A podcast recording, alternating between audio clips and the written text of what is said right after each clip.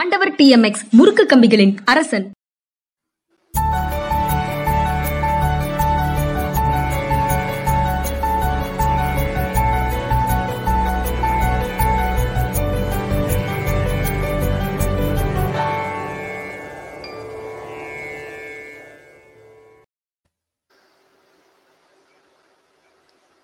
வணக்கம், இது மனிதா மனிதா.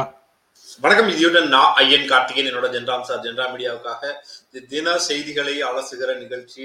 தினம் இருக்கிற சில முக்கியமான செய்திகளை எடுத்து வச்சு ஒரு அரை மணி நேரத்துக்குள்ள பேசியிருக்கிறோம். அந்த செய்தி எந்தெந்த நிமிஷத்துல போடுறோன்றத டைம் ஸ்டாம்பா போடுறோம். டெஸ்கிரிப்ஷன்லயும் கமெண்ட்லயும் இருக்குது. முடிஞ்சதுக்கு பிறகு அதுக்கு பிறகு பாத்தீங்கன்னா பாட்காஸ்ட் வடிவிலையும் இதை நீங்கள் கேட்பதற்காக இருக்கிற லிங்க்கும் டெஸ்கிரிப்ஷன்ல இருக்கும். அந்த வடிவிலையும் நீங்க கேட்கலாம். இன்னைக்கு மொத பிரச்சனையா நம்ம பார்க்க இருக்கிறது பெரியார் வேஷம் போட்ட பசங்க சார். அந்த பசங்க வந்து பெரியார் வேஷம் போட்டு பெரியாருடைய கருத்துக்களை எல்லாம் சொல்றது போல ஸ்கிட்டு பண்றாங்க. அது வைரல் ஆகுது. வைரல் ஆனதுக்கு பிறகு ஒரு நபர் வந்து அவர்களுக்கு எதிராக, குழந்தைகளுக்கு எதிராக நிறைய கமெண்ட் சொல்றாரு. அதெல்லாம் அதுக்கு பெரியார் வேஷம் போடுறீங்க அப்படின்னு கேட்டதோட நிறுத்தி இருந்தா அது ஒரு பார்வையாக இருந்திருக்கும். அதுக்கு கவுண்டரா பார்வை வைப்பவர்கள் வச்சுட்டுப்பாங்க, அது முடிஞ்சு இருக்கும்.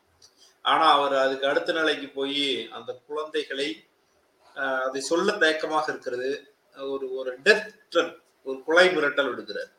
அது மாதிரி பண்ணணும் அப்படின்னு சொல்லி சொல்றாரு. இப்போ அங்கு பிரச்சனை ஆகுது. அதற்கு பிறகு அவரை அரெஸ்ட் பண்ணிடுறாங்க. இதுதான் அந்த செய்தி. இந்த வெறுப்பின் வழி கடைசியில் அவர் யாருன்னு பார்த்தா ஒரு பேரூராட்சியில டெம்பரரியா வேலை செய்வார், தற்காலிக பணியில் இருப்பவர். நான் இவரை ரெண்டா பாக்குறேன். ஒண்ணு, எதையும் செய்ய வேண்டும் என்று மோசமான வெறுப்பை விதைக்கக்கூடிய ஒரு மனிதராக பார்க்கிறேன். இன்னொன்னு, இது மாதிரி பேசி பேசி பேசி அந்த வெறுப்பு பேச்சுக்கெல்லாம் கேட்டு இவர் தான் முத விக்டிம்னு நான் பாக்குறேன். முதலில் பாதிப்படைந்த நபர் அவர் அப்படின்னு நான் புரிஞ்சுக்கிறேன். அவர் தான் ஃபர்ஸ்ட் பாதிப்படைஞ்சிட்டு இருக்காரு. இந்த வெறுப்பு பேச்சுகளால் பாதிப்படைந்த முதல் நபர் தான். ஒரு வேலையில இருக்கோம், ஒரு டெம்பரரி ஜாப், ஒரு கவர்மெண்ட் ஜாப்ல இருக்கோம் அப்படின்னா குறைஞ்சது ஒரு பத்து பதினஞ்சாயிரம் கொடுப்பாங்க. ஒரு ஊர்ல ஒரு வேலை செஞ்சுட்டு பொழைச்சிட்டு இருக்கிற ஒரு ஆள், பெரிய சம்பளம் கிடையாது. அடிப்படையில வாழ்க்கையை ஓட்டி கொண்டிருக்கிற ஒரு ஆள் இப்படி தேவையில்லாத வெறுப்பு பேச்சுக்குள்ள போய் தன் குடும்பத்தை, தன்னை நடுத்தெருவுக்கு அழைச்சிட்டு போயிருக்கிறாரு அப்படின்றதுதான் இதுல இருக்கிற மிக முக்கியமான ஒரு பார்வையாக இருக்கு. சார், உங்களுடைய இது இது போன்ற விஷயங்கள் தானே நம்ம ஏற்கனவே மனிதா மனிதால பேசினது தான். அந்த குஜராத்ல வந்து வாளோடு ஒரு மனிதர், துள்ளி குதிச்சு வெட்டுற மாதிரி வாளோடு நிற்கிற ஒரு மனிதர் வந்து கடைசியில மனம் மாறி தவறான வழியில போயிட்டேன்னு லைஃபி கேம்ப்ல இங்க கேரளாவுக்கு வந்து பேசினாரு. அந்த மாதிரியான வெறுப்பு பிரச்சாரத்துக்கு பலியாகக்கூடிய நபர்கள் நிறைய பேர் இருக்கிறாங்க. அதுதான் ரொம்ப ஆபத்தானது. அந்த பிரச்சாரத்தினுடைய விளைவு வந்து ரொம்ப ஆபத்தானதுன்னு நாம் நம்மை போன்றவர்கள் தொடர்ந்து பேசிட்டு இருக்கிறது காரணமே அதுதான். இந்த கர்நாடகால ஹர்ஷான் ஒரு ப ஒரு பையன், பஜ்ரங் தள் பையன், ஒரு இளைஞர் வந்து கொல்லப்பட்டார் அப்படிங்கிறது ஒரு செய்தியாக இருக்குது. ஒன்று, அவர்கள் கொல்கிறார்கள் அல்லது கொல்லப்படுகிறார்கள் அப்படிங்கிற நிலைக்கு போவதற்கு என்ன காரணம்? எக்ஸ்ட்ரீமா இந்த வெறுப்பை வந்து பிரச்சாரம் செய்வதுதான். இந்த மாதிரியான வெறுப்புகள் எந்த திசையிலிருந்து வந்தாலும் அது முறியடிக்கப்பட வேண்டியவை அப்படிங்கிறது அடிப்படையான விஷயம். இது பேரூராட்சியில கடைநிலை ஊழியராக இருக்கக்கூடிய ஒருவருக்கு வெறுப்பு வருமா? வரும். இந்த பிரச்சாரத்தை கேட்டுட்டு இருந்தா, அதற்கு ஈல்டாகிற மாதிரி மனநிலை இருந்தால் அது கண்டிப்பாக வரும். எவ்வளவோ நல்ல விஷயங்கள் பிரச்சாரம் நடக்குது, அதெல்லாம் வந்து கேட்டு மனம் மாறுகிறார்களா? இல்லை. ரொம்ப எளிதாக உங்களுடைய சாதி பெருமையை சொல்லி, அல்லது சாதிக்கு ஒரு இழிவு நேர்ந்தது, பொறுத்து கொண்டா இருக்கிறாய் அப்படின்னு ஒரு வீர வீரத்தை உசுப்பி விடுற மாதிரி ஏதாவது ஒன்றை யாராவது பேசினா, குறிப்பாக சில மனிதர்களுக்கு எதிராக உங்களுடைய சிந்தனையை வந்து வடிவமைச்சு வடிவமைப்பதற்கு பிரச்சாரம் துணையாக நின்று விட்டால், பெரியார் மோசம், அண்ணா மோசம், கலைஞர் மோசம், அல்லது எம்ஜிஆர் மோசம், ஏதாவது யாராவது ஒருவர் காந்தி மோசம் அப்படின்னு ஏதாவது ஒரு வடிவ ஒரு வடிவத்தை வந்து ஒரு பெயரை வந்து ஒரு உருவத்தை வந்து உங்களுக்கு வெறுப்பின் வடிகாலாக முன்னால நிறுத்திட்டா, அதுக்கப்புறம் உங்களுக்கு எல்லா பிரச்சனைகளுக்கும் அவங்கதான் காரணம்னு சொல்றது எளிதா போயிடும். அந்த திசையை நோக்கி கொண்டு வந்து வந்துட்டாங்க. அவருடைய வாழ்க்கை கெட்டு போனதுக்கு, அவருடைய வாழ்க்கை ஒரு பேரூராட்சியில கடைநிலை ஊழியராக இருப்பதற்கு பக்கத்துல யாரோ ஒருத்தர் வேறு நல்ல வேலையில இருக்கிறது காரணம்னு சொல்லிட்டாங்கன்னா, அது அதுக்கு காரணம் பெரியார் தான். அவர் அவர் அப்படி நினைச்சார் தான். அது கடைசியில் இப்படித்தான் வந்து நிற்கும்.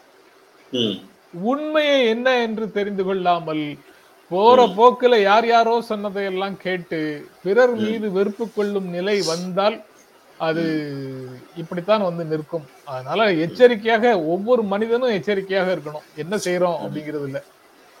இது போன்ற விஷயங்கள் கவனிக்கப்பட வேண்டியது என்ன அப்படின்னா அதான் அது அதான் இது போன்ற விஷயங்கள்ல இனிமேல் இப்படி பேசிட்டு நடவடிக்கை இல்லாமல் தப்பித்து விட முடியும் அப்படிங்கிறது க்ளோஸ்டு.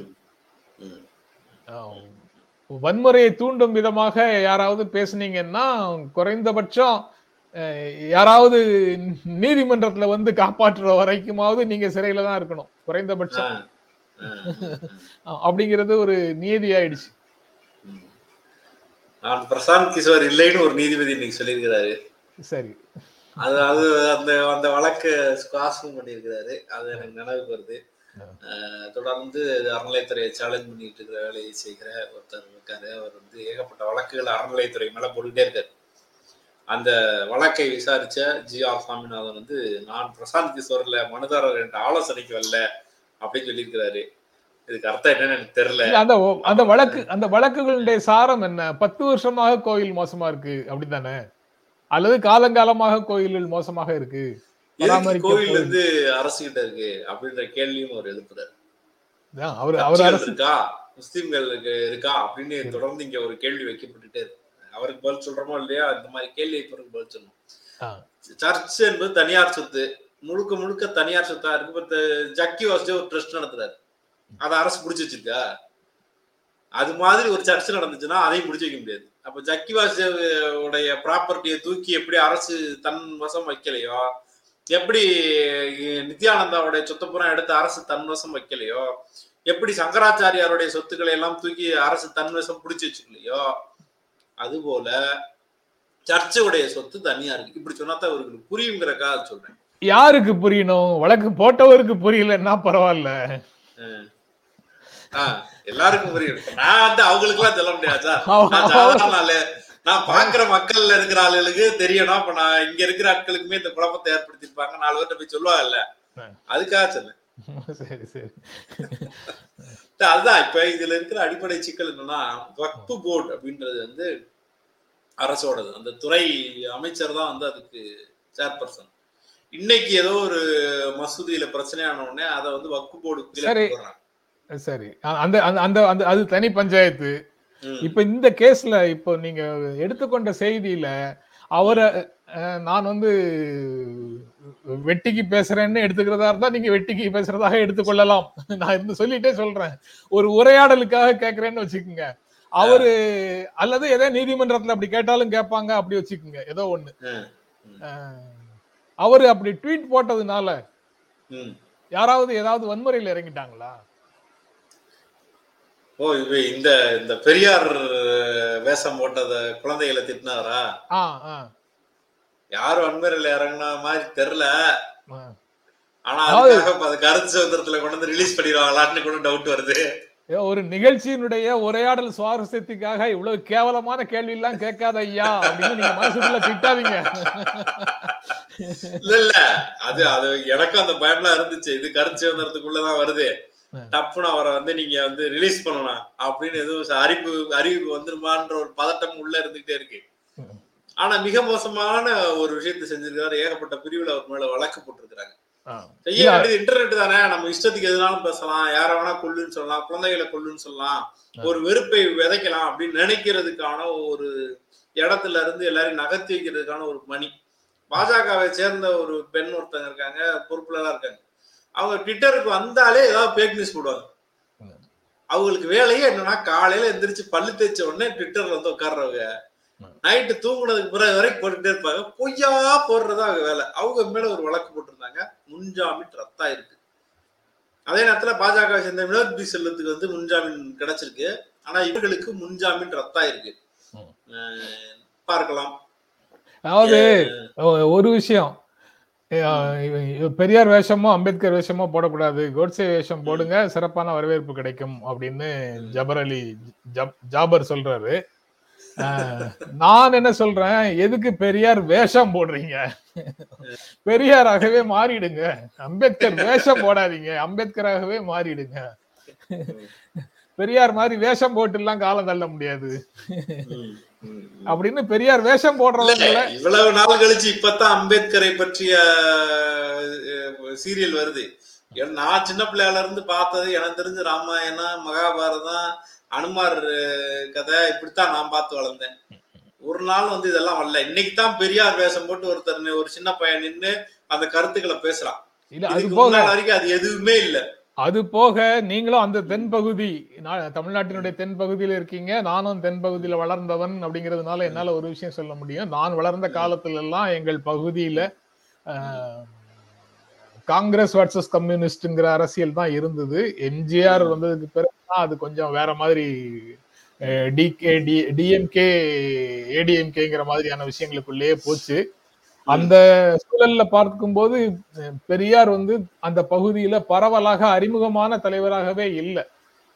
இப்பதான் வந்து அம்பேத்கரும் பெரியாரும் இப்ப இப்ப ரீசன்ட் டைம்லதான் பெரியார் புத்தகங்களே அதிகமா விற்க ஆரம்பிச்சிருச்சு. புக்ஃபேர்ல பாத்தீங்கன்னா கடைசியில சொல்றது பெரியார் புத்தகம், அம்பேத்கர் புத்தகம் ஜாஸ்தியா வித்துச்சுன்றாங்க.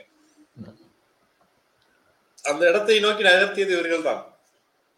கொண்டு சேர்த்த பெருமைக்கு உள்ளானவர்களை போய் தினமும் திட்டுறாங்க எல்லாரும், ஏன்னே தெரியல. அப்புறம் அடுத்த ஒரு விஷயம், உக்ரைன்ல இருக்கிற மாணவர்கள் எல்லாம் நல்லபடியாக வீடு வரணும் அப்படின்ற எல்லா கோடையும் நமக்கு இருக்கு. தொடர்ந்து அந்த மாணவர்களுடைய வீடியோக்களை பார்க்க முடியுது. பங்கருக்குள்ள போக வேண்டியது இருக்கு, பங்கருக்குள்ள கூப்பிடுறாங்க, மெட்ரோல தஞ்சம் புகுந்துக்கிறோம், காசு இருக்கு ஏடிஎம்ல பணம் எடுக்க முடியல, சாப்பாட்டுக்கு பிரச்சனையாக இருக்கிறது, அருகாமையில எங்கேயோ வெடிக்கு சத்தம் கேட்டுக்கிட்டே இருக்கு, பாதுகாப்பா இருப்பதாக நாங்க நினைக்கல, லைட்டெல்லாம் ஆஃப் பண்ணிட்டு நாங்க இப்போ உள்ள புகுந்துக்கோம் அப்படின்னு ஒரு பார்வைய அவர்கள் பல்வேறு வீடியோக்களின் வழியாக டெய்லி டேக் பண்றாங்க. வேற வேற நண்பர்கள் அந்த பசங்களே பண்றாங்களா, அவருடைய நண்பர்கள் பண்றாங்களா, டேக் எல்லாம் பண்றாங்க, வீடியோக்கள் வந்துகிட்டே இருக்கு. அவர்களை மீட்பதற்கான நடவடிக்கைங்கிறது பக்கத்து நாட்டுக்கு போய் அந்த பக்கத்து நாட்டின் வழியாக அவர்களை ஏர்லிஃப்ட் பண்ணலான்ற ஒரு பிளான் இருக்கு. இந்த தமிழ்நாடு அரசு நாங்கள் இலவசமாக அந்த அந்த டிராவல் ஃபேரை ஏத்துக்கிறோம், நாங்க வந்து அதை ஏத்துக்கிறோம்னு அறிவிச்சிருந்தாங்க. பின்னாடி ஒன்றிய அரசும் நாங்க ஏர்லிஃப்ட் பண்றோம், அதற்கான செலவை ஏற்றுக்கொள்கிறோம் என்று அறிவித்திருக்கிறாங்க. இதெல்லாம் ஒரு பக்கம். மாணவர்கள் கதறிக்கிட்டு இருக்காங்க, ஐயோ எங்களை காப்பாத்துங்க அப்படின்னு. மாணவர்களின் பெற்றோர்கள் கண்ணீரில் இருக்கிறார்கள். நம்ம நம்மளால நம்ம கொஞ்சம் பேர் இருப்பாங்க போல, ஐயாயிரம் பேர் பத்தாயிரம் பேர் இருக்காங்க ஒரு ஊர்ல எல்லாம் அந்த மாணவர்கள் சொல்றாங்க, இங்கே அப்படியே ஒரு ஐயாயிரம் பேர் இருப்போம் அப்படின்னு சொல்றாங்க. அவ்வளவு பிள்ளைங்க போய் வெளிநாட்டுல போய் படிக்குதுன்றதே எனக்கு ஆச்சரியமா இருந்துச்சு. அது ஒரு நாட்டிலேயே, உக்ரைன் அப்படின்ற ஒரு நாட்டிலேயே இவ்வளவு பிள்ளைங்க போய் படிக்குதா ஒரு லாங்குவேஜ் தெரியாத ஊர்ல அப்படின்ற ஒரு விஷயம் இருக்கு. கவலையில இதற்கு ஒரு பின்னணி இருக்கு, இப்ப வரலாறு இருக்கு. ரொம்ப காலமாகவே இந்திய சோவியத் நட்புறவுக் கழகம் அதன் மூலமாக இந்த இந்தியால இருந்து சோவியத் யூனியனுக்குள்ள, அதாவது சிதறாமல் இருந்த ஒன்றுபட்ட சோவியத் யூனியனுக்கு போய் மருத்துவம் படித்த மாணவர்கள் ஏராளமானவர்கள் உண்டு. பல்வேறு படிப்புகளுக்காக இங்க இருக்கக்கூடிய எளிய மனிதர்கள் அங்க போனாங்க. அங்க போய் முதல்ல வந்து முதல்ல ஒரு மாசம் ரஷ்யன் மொழி படிக்கணும், அதுக்கப்புறம் மெடிக்கல் இதுல போய் ஜாயின் பண்ணி படிக்கிற மாதிரி அரேஞ்ச்மெண்ட்டுக்குள்ள போனாங்க. அதாவது அங்க மட்டும் இல்ல, சோவியத் யூனியன்ல மட்டும் இல்ல, இது பல்கேரியா அப்படி அந்த கிழக்கு ஐரோப்பிய நாடுகள் அப்படின்னு சோவியத் பிளாக்ல இருந்த நாடுகள் எல்லாத்துலயும் போய் கல்வி கேட்கறதுக்கு இங்க இருந்து ஏராளமான மாணவர்கள் போனாங்க. யாரும் பணம் செலவழிச்சு வெளிநாட்டுல போய் படிக்கக்கூடிய மாணவர்கள் இல்ல, மிக மிக எளிய குடும்பங்கள்ல இருக்கக்கூடிய மாணவர்கள் அங்கு போய் படிப்பதற்கான வசதியை அந்த நாடுகள் செய்து கொடுத்தன. அது இங்க அந்த இரண்டு நாடுகளுக்கும் இடையில, சோவியத் யூனியனுக்கும் இந்தியாவுக்கும் இடையிலான உறவை பாலமாக வைத்திருந்து பாலமாக இருந்து மெயின்டைன் பண்ணுன இந்திய சோவியத் நட்புறவுக் கழகம் மாதிரியான சில அமைப்புகள் இருந்தது. அது அது அது அதன் காரணமாக அந்த மாதிரி படிப்பு நடந்துகிட்டு இருந்தது. அது போனதுக்கு அப்புறமும் சிதறண்டதுக்கு அப்புறமும் அங்க இருக்கு அந்த பல நாடுகளுக்கும் மாணவர்கள் தொடர்ந்து போயிட்டு இருக்கிறாங்கிறது எனக்கு இந்த மாதிரி செய்திகள் வரும்போதுதான் எனக்கு மீண்டும் அது நினைவுக்கு வருது. இடையில எல்லாமே வந்து லண்டன்ல போய் படிக்கிறதும் அமெரிக்கால போய் படிக்கிறதும் மட்டும்தான் நமக்கு வந்து செய்திகளாக நம்ம காதுல விழுந்துகிட்டே இருந்ததா, இதெல்லாம் தெரியாமலே போயிடுச்சு. இப்போது அப்படி ஒரு நெருக்கடி வரும்போதுதான் அங்க இன்னும் அந்த பழக்கத்துல இருக்கிறாங்க மக்கள், அங்க போய் படிக்கிறவங்க நிறைய பேர் இருக்காங்கிறது இப்பதான் தெரியுது.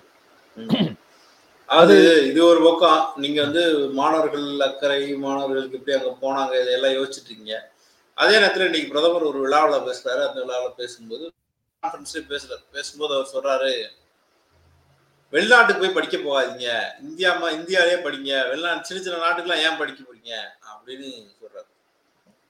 இது அதுக்கு பிறகு வந்து இந்த மெடிக்கல் படிக்கிறதுக்காக இப்படி வெளிநாட்டுக்கு போறாங்க, அது ஒரு இண்டஸ்ட்ரியா இருக்கு, இதை ஏன் பிரைவேட் எல்லாம் வந்து டார்கெட் பண்ணி நீங்க அது சம்பந்தமாக அந்த செய்தியை பார்க்கும் போதுதான் எனக்கு, நான் இப்பதான் சொல்லிருக்கணும், அதை நான் முன்கூட்டியே சொல்லிட்டேன்னு நினைக்கிறேன். அங்க வந்து எளிய குடும்பத்தை சேர்ந்தவர்கள் நிறைய பேர் படிச்சாங்க, அதுதான் முக்கியம். இங்க யாராவது நுழைய முடியுமா? நீங்க எல்லா மெடிக்கல் சீட்டுக்கும் சேர்த்து நீங்க வந்து சார் ஒரு பிசினஸ் ஆப்பர்ச்சுனிட்டி இருக்கு சார், அத வந்து ஏன் வந்து ஒரு பிரைவேட் இந்திய பிரைவேட் வந்து கையோட்டு போகுது, எங்களுக்கு பிரச்சனை அதுதானே சார். பிள்ளை கதறிக்கிட்டு இருக்கான், அவனை பத்திரமா மீட்டுட்டு பின்னாடி வந்து நீங்க ஆயிரம் பேச்சு பேசுங்க. இதுவெல்லாம் நீங்க சொல்ல வேண்டிய அட்வைஸ் தான். நம்ம நாட்டிலேயே அதற்கான வாய்ப்புகளை ஏற்படுத்தணும், அரசே ஏற்படுத்தலாம், மேலும் பல கல்லூரிகளை கொண்டு வரலாம், அரசு அதற்குள்ள கொண்டு வர்றதுக்கான முயற்சி ஏற்படுத்தலாம். சரி, தனியாரையும் கூட நீங்க சொல்லுங்க. ஆனா அங்க பிள்ளை கதறிக்கிட்டு இருக்கிறான்னு சொல்லும் போது ஏன் வெளிநாட்டுல போய் படிக்க போறீங்கன்னு இங்க இருக்கிறவர்கள் பலர் சொல்றாங்க. நீட்டு பாஸ் பண்ண துப்பு இல்ல, இவன் போறா வெளிநாட்டுல போய் படிக்கிறேன்ட்டு போறான் அப்படின்னு இங்க பலரும் கமெண்ட் போட்டுட்டு இருக்காங்க. இந்த கமெண்ட்டுக்கெல்லாம் போட்டுக்கிட்டு இருந்தா பிரதமர் வந்து பேசும்போது இப்பெல்லாம் பேசாங்க, பிள்ளைகளை மீட்பதுதான் எங்களுடைய முதல் கடமை, அதை நாங்கள் செய்வோம் அப்படின்னு பேச வேண்டிய நேரத்தில் பிரதமர் சொல்றாரு, இல்ல இல்ல நீங்க வந்து வெளிநாட்டுக்கு படிக்க போறீங்கன்றார். அவர் இந்த விஷயத்தை நேரடியாக சொல்லி சொல்லல, ஆனா இந்த நேரம் சமகாலத்துல அவர்களுடைய அடிப்படைகள் எல்லாம் சொல்லுகிற அதே டோன, அவங்க அடிப்படையெல்லாம் ஏதாவது சொல்றாங்க, ஆஹ் நீங்க வந்து வெளிநாட்டுக்கு என்ன நீட்டு கூட பாஸ் பண்ண துப்புலாம் தானே போறீங்கன்னு பேசிட்டு இருக்காங்க. மீட்க வேண்டும் பிள்ளைகளை சொன்னா ஆயிரம் சொல்றாங்க, முன்னாடியே சொன்னாங்களே அப்பயே வந்துருக்க வேண்டியதானே, வெளிநாட்டுக்கு செலவு பண்ணி காசு கட்டி போறான்ல அவனால பிளைட் காசு கட்ட கட்ட முடியாதா, இப்படி பேச்சுகளை பேசிட்டு இருக்காங்க இவர்கள் பேசுகிறார்கள். பிரதமர் வந்து அதை வந்து வேற மாதிரி பேச்சு, இப்பெல்லாம் பேசப்படாது, பிள்ளைகளை மீட்பதுதான் எங்களுடைய முதல் கோரிக்கை, முதல் விஷயம், நாங்க பாத்துக்கிறோம் அப்படின்னு சொன்னா, இல்ல இல்ல நீ வந்து வெளிநாட்டுக்கு படிக்க போகாத, பிரைவேட்டு நீ ஏன் பாத்துட்டு இருக்க, அங்கங்க நாலு காலேஜை கட்டு அப்படின்னு சொல்றாங்க. இன்னொன்னு இந்த வேலையில போய் படிக்க போனவங்க படிக்க போகாதவங்க இங்கேயே படிங்க சொல்லலாம், அங்க வேலைக்கு போனவங்க அங்கேயே வேலைக்கு போறீங்க இங்கேயே வேலை பாருங்கள்னு சொல்லுவீங்களா? ஈராக்ல வேலை பார்த்தவங்க இருந்தது, அமெரிக்கா திடீர்னு போர் தொடுத்தது, குவைத்ல வேலை பார்த்தவங்க இருந்தாங்க, ஈராக்கு போர் தொடுத்தது, அந்த மாதிரி நேரத்துல எல்லாம் அங்க இருந்தவர்களை எப்படி மீட்டு கொண்டு வந்தார்கள்? வெளிநாடுகளுக்கு போய் வேலையே பார்க்காதீங்கன்னு நீங்க வந்து ஒரு தடை உத்தரவு போட போறீங்களா இங்க? அல்லது வெளிநாடுகளுக்கு படிக்காதீங்கன்னு சொல்ல போறீங்களா? அந்நிய செலாவணி எப்படி கொண்டு வர்றது? எந்த அடிப்படையில அந்நிய செலாவணியை கொண்டு வர வேணாம், வெளிநாட்டுல இருந்து அவங்களுக்கு ட்ரீட் பண்றதுக்கு ஒரு ஒரு பெருங்கூட்டம் இருக்கு, அவங்கள அப்படி போய் போடுறது இது ஒரு பெரிய மோசமான இக்கட்டான நேரம். அந்த நேரத்தில் பிரதமர் பதவியில் இருக்கக்கூடியவர் அதீதமாக நான் உங்களோடு இருக்கிறேன் என்கிற டோனை தான் கொடுக்கணும். நான் உங்களோடு இருக்கிறேன். ஏன் உக்ரைன் போறான்னா இங்க ஃபீஸ் கட்ட முடியாத பிள்ளை போகுது, இங்க அரசுல கிடைக்கல, பிரைவேட்ல வந்து கம்மியான ஃபீஸ்ல கட்டுறதுக்கான வாய்ப்பு இல்லை. அப்ப என்னுடைய பட்ஜெட்டுக்கு ஏத்தாப்படி நான் டாக்டர் ஆகணும் அப்படின்னா என் பட்ஜெட்டுக்கு நான் இந்தியாவில் படிக்க முடியாது, நான் வெளிநாட்டுக்கு போய் படிக்கிறேன்றான். அந்த பிள்ளை நீங்க என்ன பண்றீங்க அப்படின்னா மிக கடுமையான டெஸ்ட் புரோட்டோகால் அது. அதுல ஏன் இப்படி நடக்குதுன்னு தெரியல. உண்மையாகவே அவ்வளவு பேர் ஸ்கில்ஃபுல்லு ஸ்கில்லாகவே இல்லாம டாக்டராய் வருவாங்களான்ற கேள்வி இருக்கு. பிப்டீன் பர்சன்ட்ல இருந்து டுவெண்ட்டி பர்சன்ட்டுக்குள்ளதான் வந்து அந்த எக்ஸாமை பாஸ் பண்றாங்க. மிச்ச பிள்ளையோட வாழ்க்கைலாம் வேஸ்ட். வெளிநாட்டுல போய் படிச்சுட்டு வந்து அந்த பிள்ளைங்க டாக்டர் ஆகணும்னா ஒரு என்ட்ரன்ஸ் டெஸ்ட் வைக்கிறாங்க, அந்த என்ட்ரன்ஸ் டெஸ்டோ அல்லது வந்து அது ஏதோ ஒரு வகையான டெஸ்ட் வைக்கிறாங்கன்னு வைங்களேன்.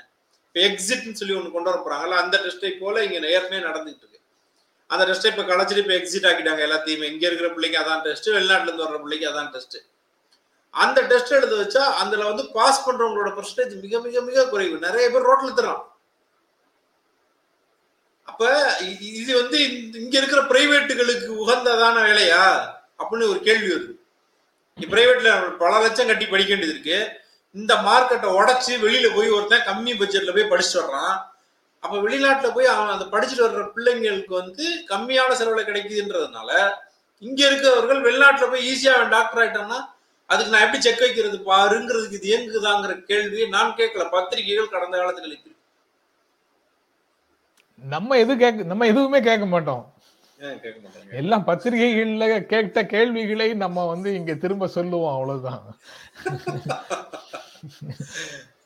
அடுத்து இப்ப ஒரு வெறுப்பை விதைத்தவர் கைதாயிருக்கிறாரு அப்படின்னு முதல் செய்தி பார்த்தோம்.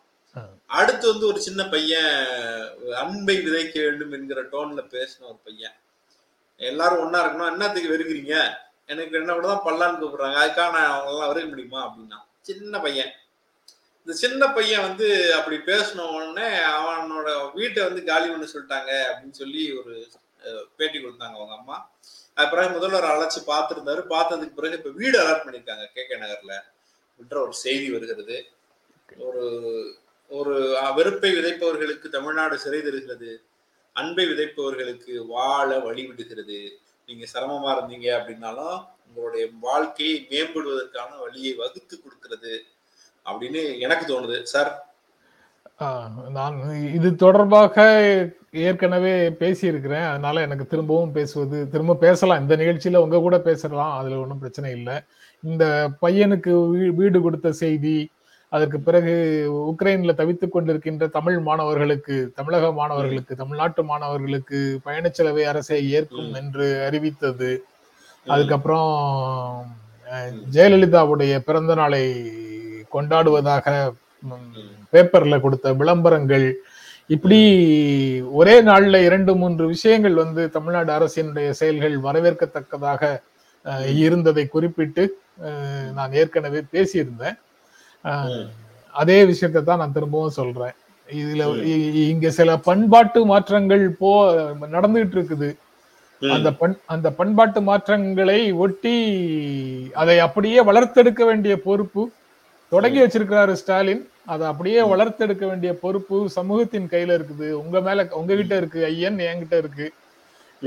அதே மாதிரியான விஷயங்களை நம்மை போன்றவர்கள் தொடர்ந்து முன்னெடுத்துட்டு போகணும் அப்படின்ற மாதிரி உணர்வை வந்து இது இது போன்ற செய்திகள் வந்து கொடுக்குது. இது அடுத்த ஒரு செய்தி, நான் உங்ககிட்ட கேட்ட ஒரு கேள்வி, அதுக்கு நீங்க பதில் சொல்ல, அது வந்து சிபி ராஜா அவர்களுக்கு கேட்டுருச்சா என்னன்னு தெரியல, அவர் ஒரு பதில் சொல்லியிருக்கிறாரு. அத பேசுறதுக்கு முன்னாடி ஒருத்தர் நானூறு கட்டி கேள்வி கேட்டிருக்காரு, அதுக்கு ஒரு மரியாதையை கொடுத்துருவோம். Prithvi Selvakumar, India buys crude oil from Russia at this time, which category will this come into? காற்றுள்ள போதே துற்றிக்கொள், ஆறு எரிகிற வீட்டுல குடுங்கலாமும் மாறலி தப்புன்னு தோணுது. Your thoughts. இல்ல, எந்த விதமான வர்த்தகமும் நின்று போய் விடுவது இல்லை. பொருளாதார தடையை வந்து அமெரிக்கா விதித்தது அப்படிங்கிறது அமெரிக்காவுக்கு தானே, இந்தியாவுக்கு அது இல்லை. அது போக இந்தியா வந்து ஒரு நிலைப்பாடே எடுக்கல இந்த விஷயத்துல. நீங்க கேள்வி கேட்ட பிருத்விராஜ் வந்து உங்களுக்கு அது தோணுது, ரஷ்யாவினுடைய போர் வந்து பிருத்விராஜ் தானே, பிருத்விராஜ் செல்வகுமார், உங்களுக்கு அது தோன்றுகிறது, போர் வந்து தப்பு, ரஷ்யா தொடுத்த போர் தப்பு, அதனால ரஷ்யாவோட உள்ள உறவை துண்டிக்க வேண்டும்ங்கிற உணர்வு வந்து உங்களுக்கு இருக்குது. ஆனா இந்தியா அதை அப்படி பார்க்கவில்லை. ஏன்னா அதை வந்து போரை நிறுத்துங்கள்ங்கிற கோரிக்கையை முன்வைக்கதே தவிர ரஷ்யாவினுடைய நடவடிக்கையை முழுமையாக அது கண்டிக்கவில்லை. அப்படி இருக்கும்போது வர்த்தக உறவை ரஷ்யாவோட துண்டிக்க வேண்டும்ங்கிற நிலைப்பாட்டுக்கு இந்தியா போக போகிறது இல்லை. அது போக இது இன்னொரு பார்வை ஒண்ணு வைக்கப்படுது. நான் இப்ப அதைத்தான் எழுப்ப வந்தேன், அந்த ராஜா அவர்களுடைய.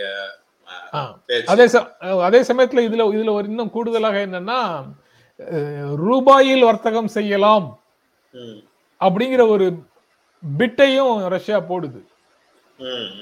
நீங்க டாலர்ல வர்த்தகம் பண்ண வேண்டியது இல்ல, எங்க கூட ரூபாயில் வர்த்தகம் பண்ணலாம், அது வந்து உங்களுக்கு ரொம்ப அட்வான்டேஜ் அப்படின்ற அமெரிக்க அண்ணன்களுக்கு கோபம் வந்துருமே. கோபம் வரும், கோபம் வரும், வர்றக்காதான சொல்றாங்க. இன்னைக்கு இன்னைக்கு பல்வேறு பொருளாதார தடைகளை வந்து விதிச்சிருக்கு அமெரிக்கா வந்து ரஷ்யா மேல, நேற்று இன்றைய செய்தியில இருக்கு அந்த செய்தி. அடுத்து பாத்தீங்க அப்படின்னா, சிபி ராஜா அவர்கள் சொல்றாரு, ரஷ்ய உக்ரைன் பிரச்சனைக்கு யார் காரணம் அப்படின்னா, அந்த நெருக்கடிகளுக்கு பல்வேறு வகையில் காரணமானவர்கள் வந்து அமெரிக்கா தான். நேட்டோ அப்படின்ற ஒன்றை வச்சுக்கிட்டு அவர்கள் விளையாண்ட விளையாட்டு தான் இந்த போருக்கு ரஷ்யாவை தள்ளுது, அந்த நெருக்கடிகளுக்குள்ள ரஷ்யாவை கொண்டு போன நியாயங்கள் பேசப்படணும் அப்படின்ற மாதிரி அவரு நிறைய விஷயங்கள் சொல்றாரு. அதற்கு பிறகு வழக்கம் போல போர் வந்து தவறானது, போரை வந்து நிறுத்தத்தான் செய்யணும் அப்படின்ற விஷயத்தையும் கொண்டு வராது. ஆனா இதில் மிக முக்கியமான ஒரு பார்வையாக இது அப்சர்வேஷன் இருக்கு. ரஷ்யா போர் செய்கிறது நிறுத்துக நிறுத்துகன்னு எல்லாரும் தொடர்ந்து பேசுறோம், சொல்லிக்கிட்டே இருக்கோம். ஆனா அதை தாண்டி நேட்டோவுடைய ஒரு ஒரு வேலை, நேட்டோன்னு ஒரு முப்பது நாடுகள் சேர்ந்து தங்களுக்கான ஒரு ஒரு இராணுவத்தை கட்டமைத்து வைத்திருக்கிறார்கள். எல்லாரும் சேர்ந்து கான்ட்ரிபியூட் பண்றாங்க. இதில் யார் மேதாவது யாராவது போர் தொடுத்து வந்தால் இந்த முப்பது நாடுகளும் சேர்ந்து அவர்களை தாக்குவதற்கான ஒரு வாய்ப்பு இருக்கு. முப்பது நாடும் சேர்ந்துன்னா நேட்டோங்கிற பெயரின் வழியாக அவர்கள் அதை செய்வதற்கான வாய்ப்பு இருக்கு. அப்ப இவ்வளவு பெரிய ஒரு ஒரு வேர்ல்டு லெவல்ல ஒரு முப்பது நாடுகள் சேர்ந்து இருக்குதுன்னா அது ஒரு பெரிய பவர். அந்த பவர் வந்து பெரிய நன்தானத்திற்குள்ளாக உள்ளாகி அடுத்தடுத்த நாடுகளுக்கு அருகாமையில செல்லும் போது இயல்பாகவே ஒரு பயம் வரத்தானே செய்யும்.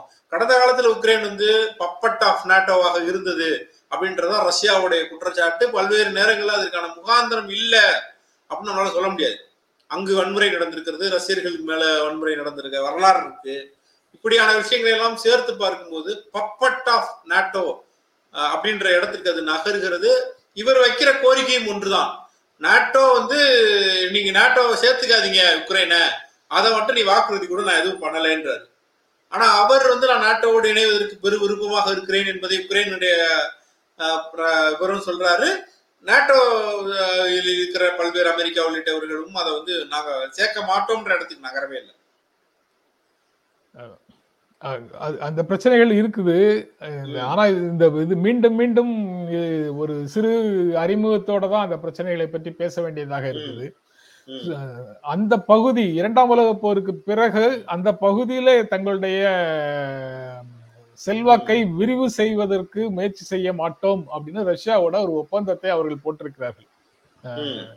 நேட்டோ ரஷ்ய பகுதியில அந்த கிழக்கு ஐரோப்பிய நாடுகளிடத்துல அவங்க வந்து அதிகமாக வேலை செய்ய மாட்டோம் அப்படின்னு சொல்லியிருக்கிறாங்க. சோவியத் யூனியன் சிதறுண்டு போகும் போதும் மீண்டும் அது போன்ற உடன்பாடுகள் அவர்களுக்குள்ள இருந்திருக்குது. அதனால சோவியத் யூனியன்ல இருந்து சிதறி போன நாடுகள், புதிதாக உருவான நாடுகள் எதுவுமே நேட்டோவோட போகாது அப்படிங்கிறது ஒரு நம்பிக்கை. ரெண்டாயிரத்தி பதினாலுல உக்ரைன் வந்து அதை நேட்டோவோட போவதற்கான முயற்சிய முயற்சிக்குள்ள போகுது. அதாவது வர்த்தக உறவுகள் வைத்துக் கொண்டிருக்கிறதுல பிரச்சனை இல்லை, இன்ஸ்டிடியூஷனல் ரிலேஷன்ஷிப் அப்படிங்கிறது வந்து ராணுவ ரீதியாக ஒரு வலிமையை கொடுக்குது. நேட்டோல நீங்க அவரை மெம்பரா சேர்த்தீங்கன்னா அதை நாங்கள் அனுமதிக்க முடியாதுன்னு சொல்றாங்க. ஏன்னா நேட்டோன்னு போயிடுச்சுன்னா இந்த நாட்டை பாதுகாப்பதற்கு, இந்த நாட்டின் எல்லைக்குள்ள வந்து ரஷ்யாவை நோக்கி ஏவுகணைகளை நிறுவிக்கொள்வதற்கான உரிமையை வந்து நேட்டோ நாடுகளுக்கு அது கிடைக்கும். அதனால அவங்க வந்து தங்களை சுற்றி தாக்குவதற்கு தேவையான படை வலிமையை அதிகரித்துக் கொள்வதற்கான வாய்ப்பை உக்ரைன் மாதிரி நாடுகள் கொடுக்கிறதுனால அவங்க வந்து அதை அதை செய்ய முடியாதுன்னு சொன்னாங்க. அப்படி ஒரு நெருக்கடி வரும்போதுதான் அந்த கிரீமியாவா அந்த கிரீமியான்னு ஒரு பகுதியை வந்து தன்னோட சேர்த்துக்கிட்டு ரஷ்யாவோட சேர்த்துடுச்சு. அப்பவே அது அந்த பிரச்சனைகள் எல்லாம் உலக அளவுல பெரிய விவாதத்துக்குள்ளாச்சு. அமெரிக்கா அமெரிக்கால ஹென்றி கிசிங்கர் அந்த சமயத்துல வாஷிங்டன் போஸ்ட்ல எழுதிய கட்டுரையை வந்து இப்போது போருக்கு பிறகு நிறைய நண்பர்கள் வந்து சுற்றுக்கு விட்டுக்கிட்டு இருக்கிறாங்க. அதுல உக்ரைன் தொடர்பாக எழுதியிருக்கிறாரு, உக்ரைன் பிரச்சனையில நேட்டோ நாடுகள் இந்த மாதிரி ஒரு நிலைப்பாடை எடுத்தால் அது போர்ல தான் போய் முடியும், அதனால வந்து வர்த்தக உறவோட நிறுத்திக்குங்க, நேட்டோவுக்குள்ள கொண்டு போகாதீங்க அப்படின்னு அவர் ஆலோசனை சொல்லி ஒரு கட்டுரையை எழுதியிருக்கிறார் வாஷிங்டன் போஸ்ட்ல. அந்த அந்த கட்டுரை வந்து இப்போது சர்க்குலேஷனுக்கு வந்துட்டு இருக்கு. அந்த அந்த அந்த அந்த மாதிரி செய்திகள் எல்லாம் தான் வந்து ராஜாவையும் மார்க்சிஸ்ட் கம்யூனிஸ்ட் கட்சியையும் ரஷ்யா வந்து தன்னுடைய பாதுகாப்புக்காக எடுத்த நடவடிக்கை என்பது போல அதை சொல்ல சொல்லுது.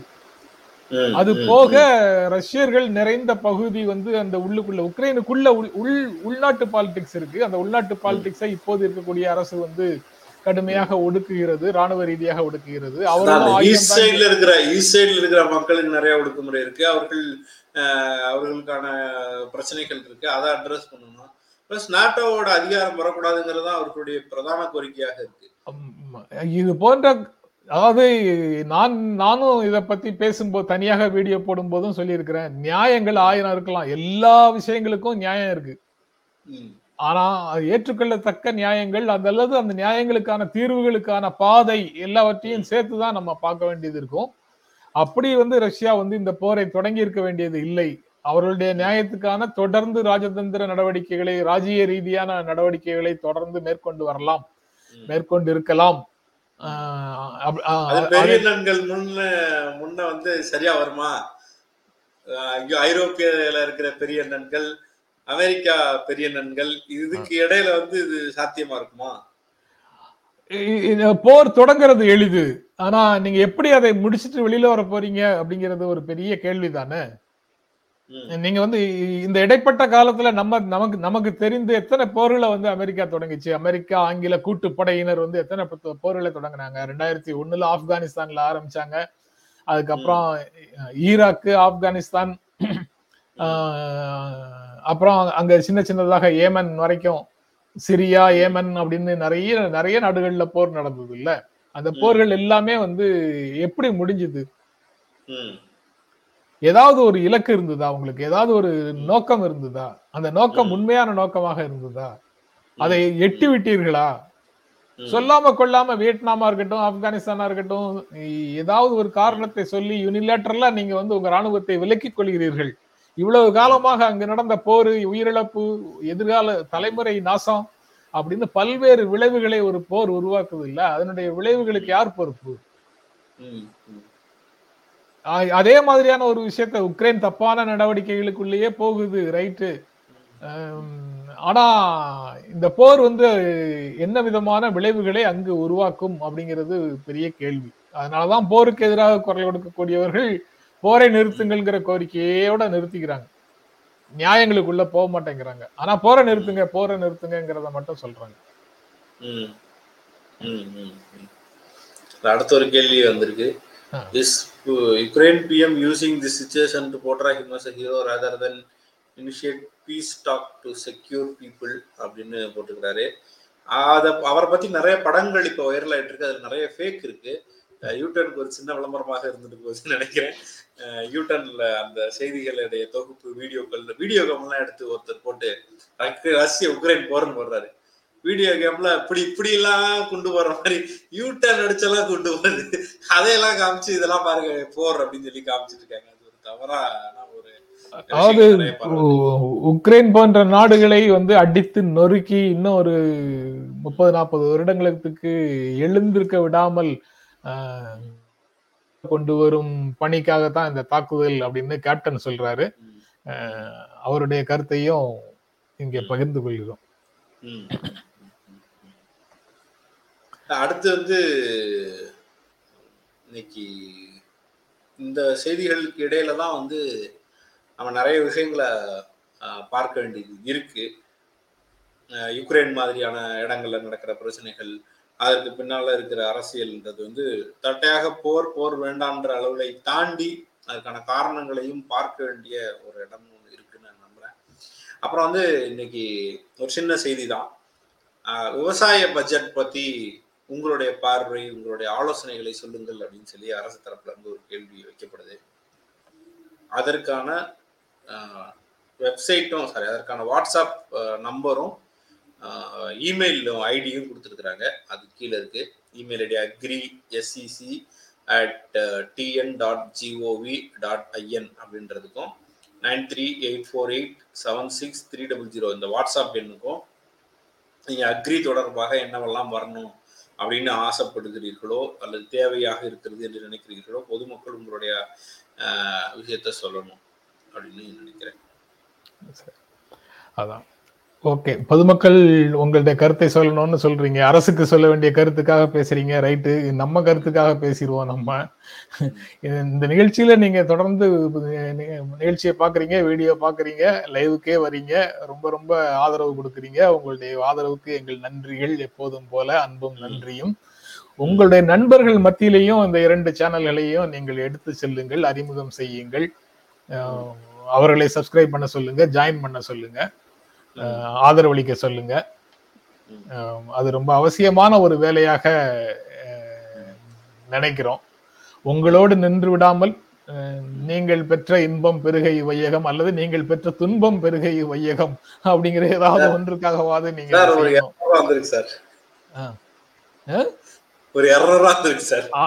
அவங்க உங்களை வந்து வச்சு செய்யறாங்கன்னு நினைக்கிறேன்.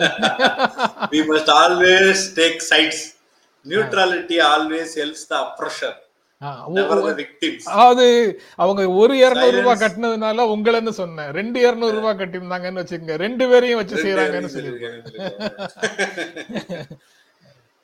ஓகே நண்பர்களே, சைலன்ஸ் என்கரேஜ் தி அவெல்லாம் போட்டிருக்காங்க. இவங்க கோமதி ரொம்ப நாள் கழிச்சு லைவுக்கு வந்திருக்காங்க. ஒண்ணு சைடு எடுக்கணும் அப்படின்றது சரிதான். இந்த மாதிரி போற சூழல்ல இப்ப நான் வந்து ரஷ்யா பக்கத்துல இருக்க நியாயத்தை மட்டும் பேசிட்டு போயிட முடியுமா?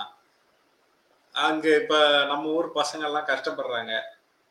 அப்ப அந்த பசங்க கஷ்டப்படுறத மறந்துட்டு ரஷ்யா பக்கம் ஒரு நியாயம் இருக்கு, நேட்டோவுடைய பெரிய நண்பனம் தேவையில்லை உலகத்துக்கு அப்படின்னு சொல்லிட்டு நம்ம இல்ல. நீங்க சொல்றது எல்லாம் சரிதான். எனக்கு அப்போ என்ன கேள்வி வருதுன்னா, உங்க ஊர் பையங்களோ உங்க ஊர் ஆளோ ஒருவர் கூட அந்த நாட்டுல இல்ல, அங்க ஒரு அநியாயம் இப்படி நடக்குதுன்னா நீங்க என்ன சொல்லுவீங்க? சொல்லவே எதுவுமே சொல்ல மாட்டீங்களா? சம்பந்தம் இல்லாத வேலைன்னு போயிடுவீங்களா? நான் கமா போட்டுக்கணும், கமா போட்டுட்டேன். ஒரு ஒரு ஒரு ஒரு எக்ஸாம்பிளுக்காக அதை நான் சொன்னேன். சரி சரி, டக்குன்னு ரிலேட் பண்ணிக்கிறாங்கல்ல, நம்ம ஊர் பசங்க கஷ்டப்படுறாங்க அப்படின்னு சொல்லி டக்குன்னு ரிலேட் பண்ணிக்கிறாங்கல்ல, அதுக்காக சொன்னேன். அங்கதான் அது மாதிரி போர் சூழல்ல வந்து பல பேருக்கு பல இன்னல்கள் இருக்கும், அதையும் நம்ம கன்சிடர் பண்ணுன்றதா அதோடைய ஒன்லைன். அந்த கோட் நியூட்ரல் சைடு எடுத்த மோடிஜிக்கு ஐயன் ப்ரோ அப்படின்னு போட்டிருக்காங்க. அந்த கோட் நியூட்ரல் சைடு எடுத்த மோடிஜிக்கு ஐயனா? சரி, இப்ப என்ன செய்யறது? அவருக்கு எங்களை மாதிரி குழப்பமா. அப்ப அப்ப அணிசேரா நாடுகள்ங்கிற கோட்பாட்டை நீங்க ஏத்துக்க மாட்டீங்களா? நேரு பின்பற்றாருன்னு சொல்றீங்களா நீங்க? ஜி அப்ப நேரு ஃபாலோ பண்றாரு ஜின்னு சொல்றீங்களா? அது பல விஷயங்கள்ல நேருவை தான் ஃபாலோ பண்றாரு. நேருவை ஃபாலோ பண்றது இல்லைங்கிறத அவர் சொல்றாரு, அவ்வளவுதான், வேற வழி இல்லை. அது இந்தியாவினுடைய பாதை, அது அதை ஒன்றும் செய்ய முடியாது. ஓகே நன்றி. எவ்வளவுதான செய்திகள். ரைட், உங்களுடைய ஆதரவுக்கு தொடர்ந்து எங்களுடைய அன்பும் நன்றியும். மீண்டும் சந்திப்போம். நன்றி, வணக்கம்.